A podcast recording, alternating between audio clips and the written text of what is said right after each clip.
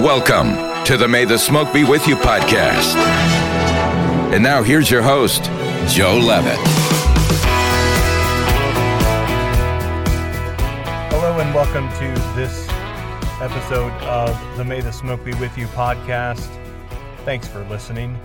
You know, I had a recent experience, went on vacation to Michigan, uh, originally from Michigan, originally from Flint, Michigan, and uh, that's that's not a place that is a place you really go back to vacation. Flint, truth be told, it's it's not the best of places right now. Downtown Flint, uh, it appears to be not of this world. If if you kind of go into that area, there are some really rough spots in that city.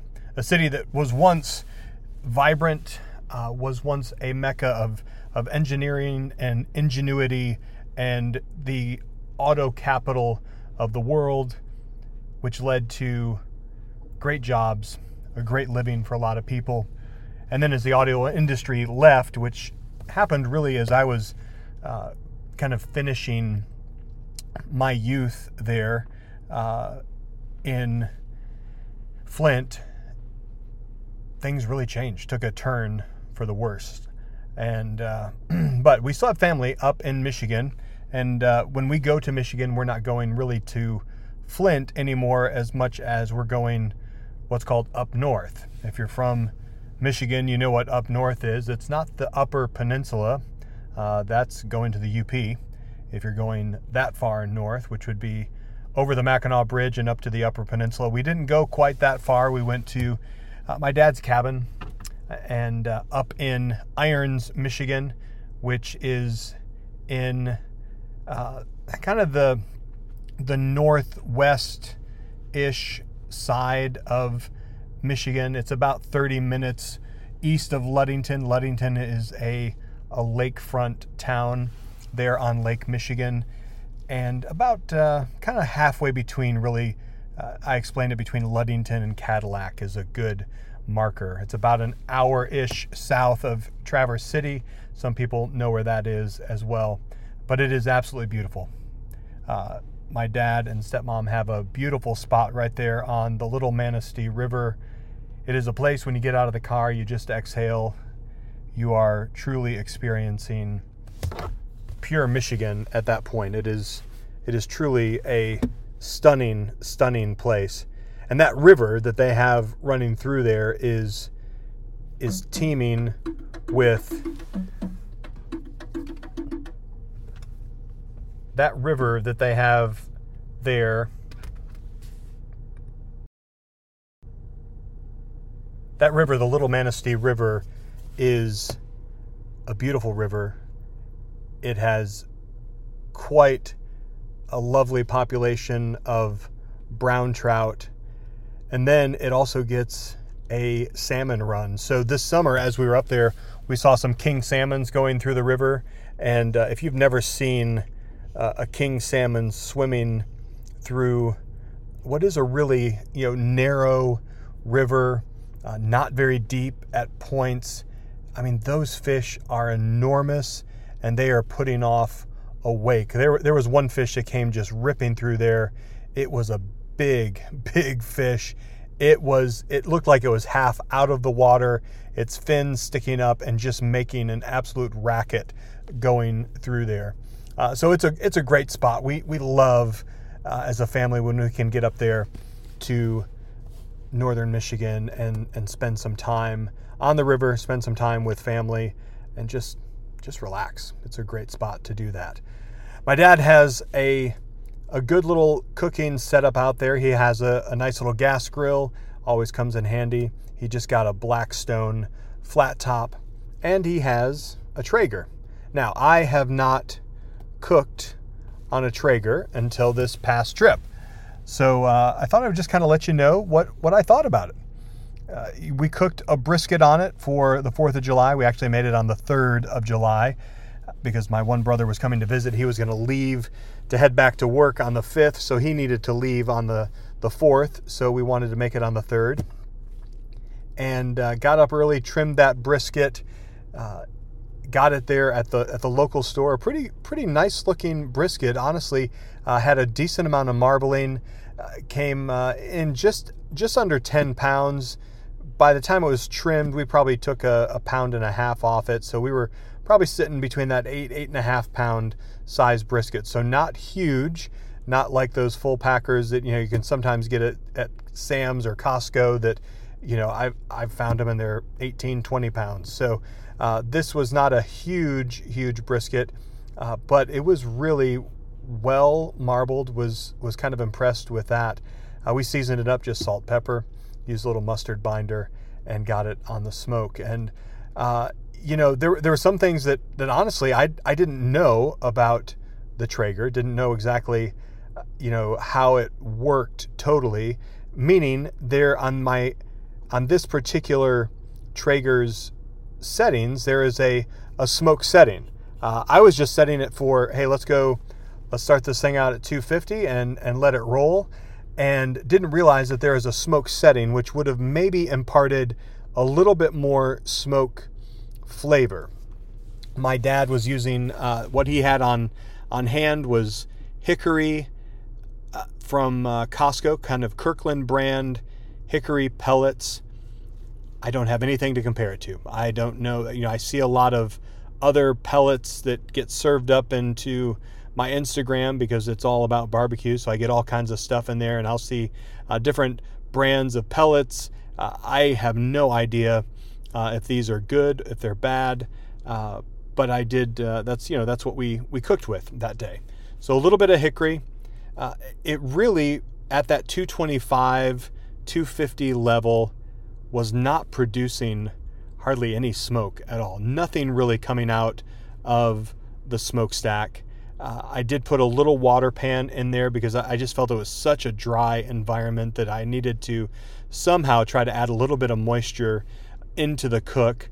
The uh, the overall cook time was was pretty on point with what I would expect for a brisket of that size, cooking at that temp because it was so dry, I didn't want to go hot and fast. I, I felt like I, I wasn't, I was going to need as much time under that smoke as possible.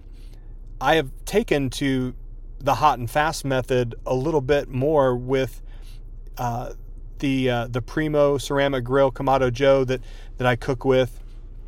That is a much different cooking environment, and it works uh, works really well. I can go hot and fast on a brisket and get great smoke ring, great flavor, and I don't feel that I'm really missing missing much uh, when it comes to an end product for the brisket. Now on on the Traeger, it was a little bit of a different story. Again, dry cooking environment, not a lot of smoke. We were kind of near the end, probably the last 25 30% of the cook and uh, I believe it was my dad or brother who lives in Indiana, who also has a Traeger, uh, said something about the smoke setting. And at that point, we were we were kind of past the point where the meat was going to take smoke, and we were really kind of in the home stretch. We needed to to finish this thing, so we, um, yeah, we kind of, I, I may have missed that portion. Perhaps I should have had it on the the smoke setting, but because of that, because of the lack of smoke, I really didn't get that smoke flavor on the meat at all. Uh, there was very little smoke flavor. Now, there was a, a little bit of a smoke ring, but there really wasn't much smoke flavor.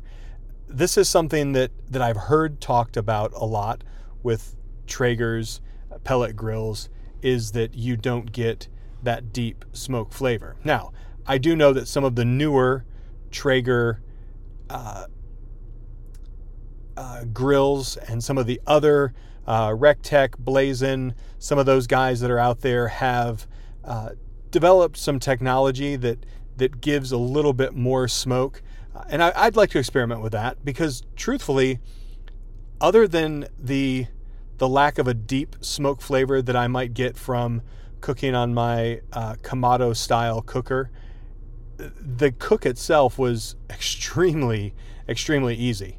I can see why people love cooking with a pellet grill. It is set it, forget it, and you are producing really a, a good a good quality because you know aside from the smoke flavor, I felt that it had a decent amount of moisture. Might have been a little bit more on the dry side than some of the ones that, that I've cooked, even the, hot and fast ones, but not noticeably. The uh, you know the fat was rendered out. It, it was good. We we foil boated this, uh, just I think again to try to get a little bit more of a bark to develop. I, I guess that might be the other the other thing that I was missing was that deeper, darker bark that I think you just get more of when you're cooking in a in a smokier environment. You know, my the bark that I get uh, on a Kamado style cooker, whether it's the Primo or the Kamado Joe, both of those have produced much darker barks. Again, just using salt and pepper, which is kind of my go-to there, 50-50 salt pepper.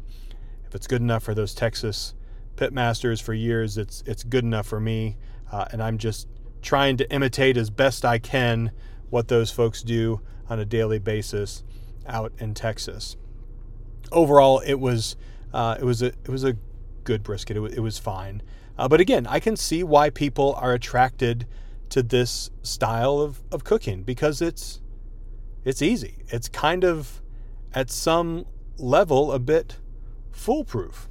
So uh, I don't begrudge those folks uh, who cook on pellet grills.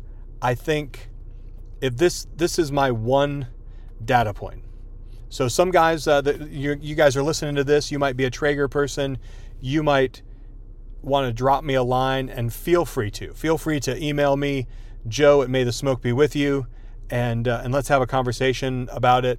Would would love to do that. You may say, hey, there is, uh, you've missed it. That's not the way it is. I get a great deep flavor of smoke on everything I cook, and I, I'd love to hear how you do that. What maybe pellet smoker you are you're cooking on. I'm intrigued by them. I really am. I, I think you know Traeger, who is kind of the big 600 pound gorilla in the pellet game. They they have done a remarkable job, and I've said this before, of building a lifestyle brand. You know, there are there's a few of those I think out there right now kind of in the outdoor space and the outdoor cooking space that have done just such a great job of building a lifestyle brand. I think Traeger has done that. You know, what they do with their Traeger Day each and every year, uh, where they just take over social media. If you're following barbecue accounts on Traeger Day, it is all Traeger all the time. And there are some folks cooking some amazing things. And and I have to think that if they weren't getting a smoky flavor, which I again really didn't on my brisket, I would think that they would say, uh, maybe maybe I need to cook with something else. Um, so I think maybe I am missing it. Let me know if I am, uh, and what I what I might should try, or uh, you know if I have the opportunity to cook on one again. But I think Traeger has built an incredible lifestyle brand, as has uh, Yeti in the cooler game. They have uh, they were kind of the first in to mass market with these molded plastic coolers. I don't think their coolers are uh, better than anyone else's. I have Arctic Zone. I think they are a phenomenal product. You're not going to pay uh, that full Yeti price, and I think you're going to get a great product with Arctic Zone. But they've built, Yeti has a great lifestyle brand and I, I applaud them for that. You see people driving around with Yeti stickers on the back of their F 150s because they want to be associated with that. It's not enough that they have a great looking truck, but they want you to know that their coffee is in a Yeti and their cooler is a Yeti and and that's something special. They've, they've done a really good job marketing and creating that brand. And I think another brand that's really done that as well is, is Blackstone. You think about them in the in the griddle space, what they've done. They're they're kind of maybe not that equivalent to Traeger and the pellet grills, but I mean they are. You if you say to somebody I'm cooking on a Blackstone, they immediately know what you're talking about, and and that is that's great brand recognition and penetration in that market, and they've created something pretty special there with Blackstone.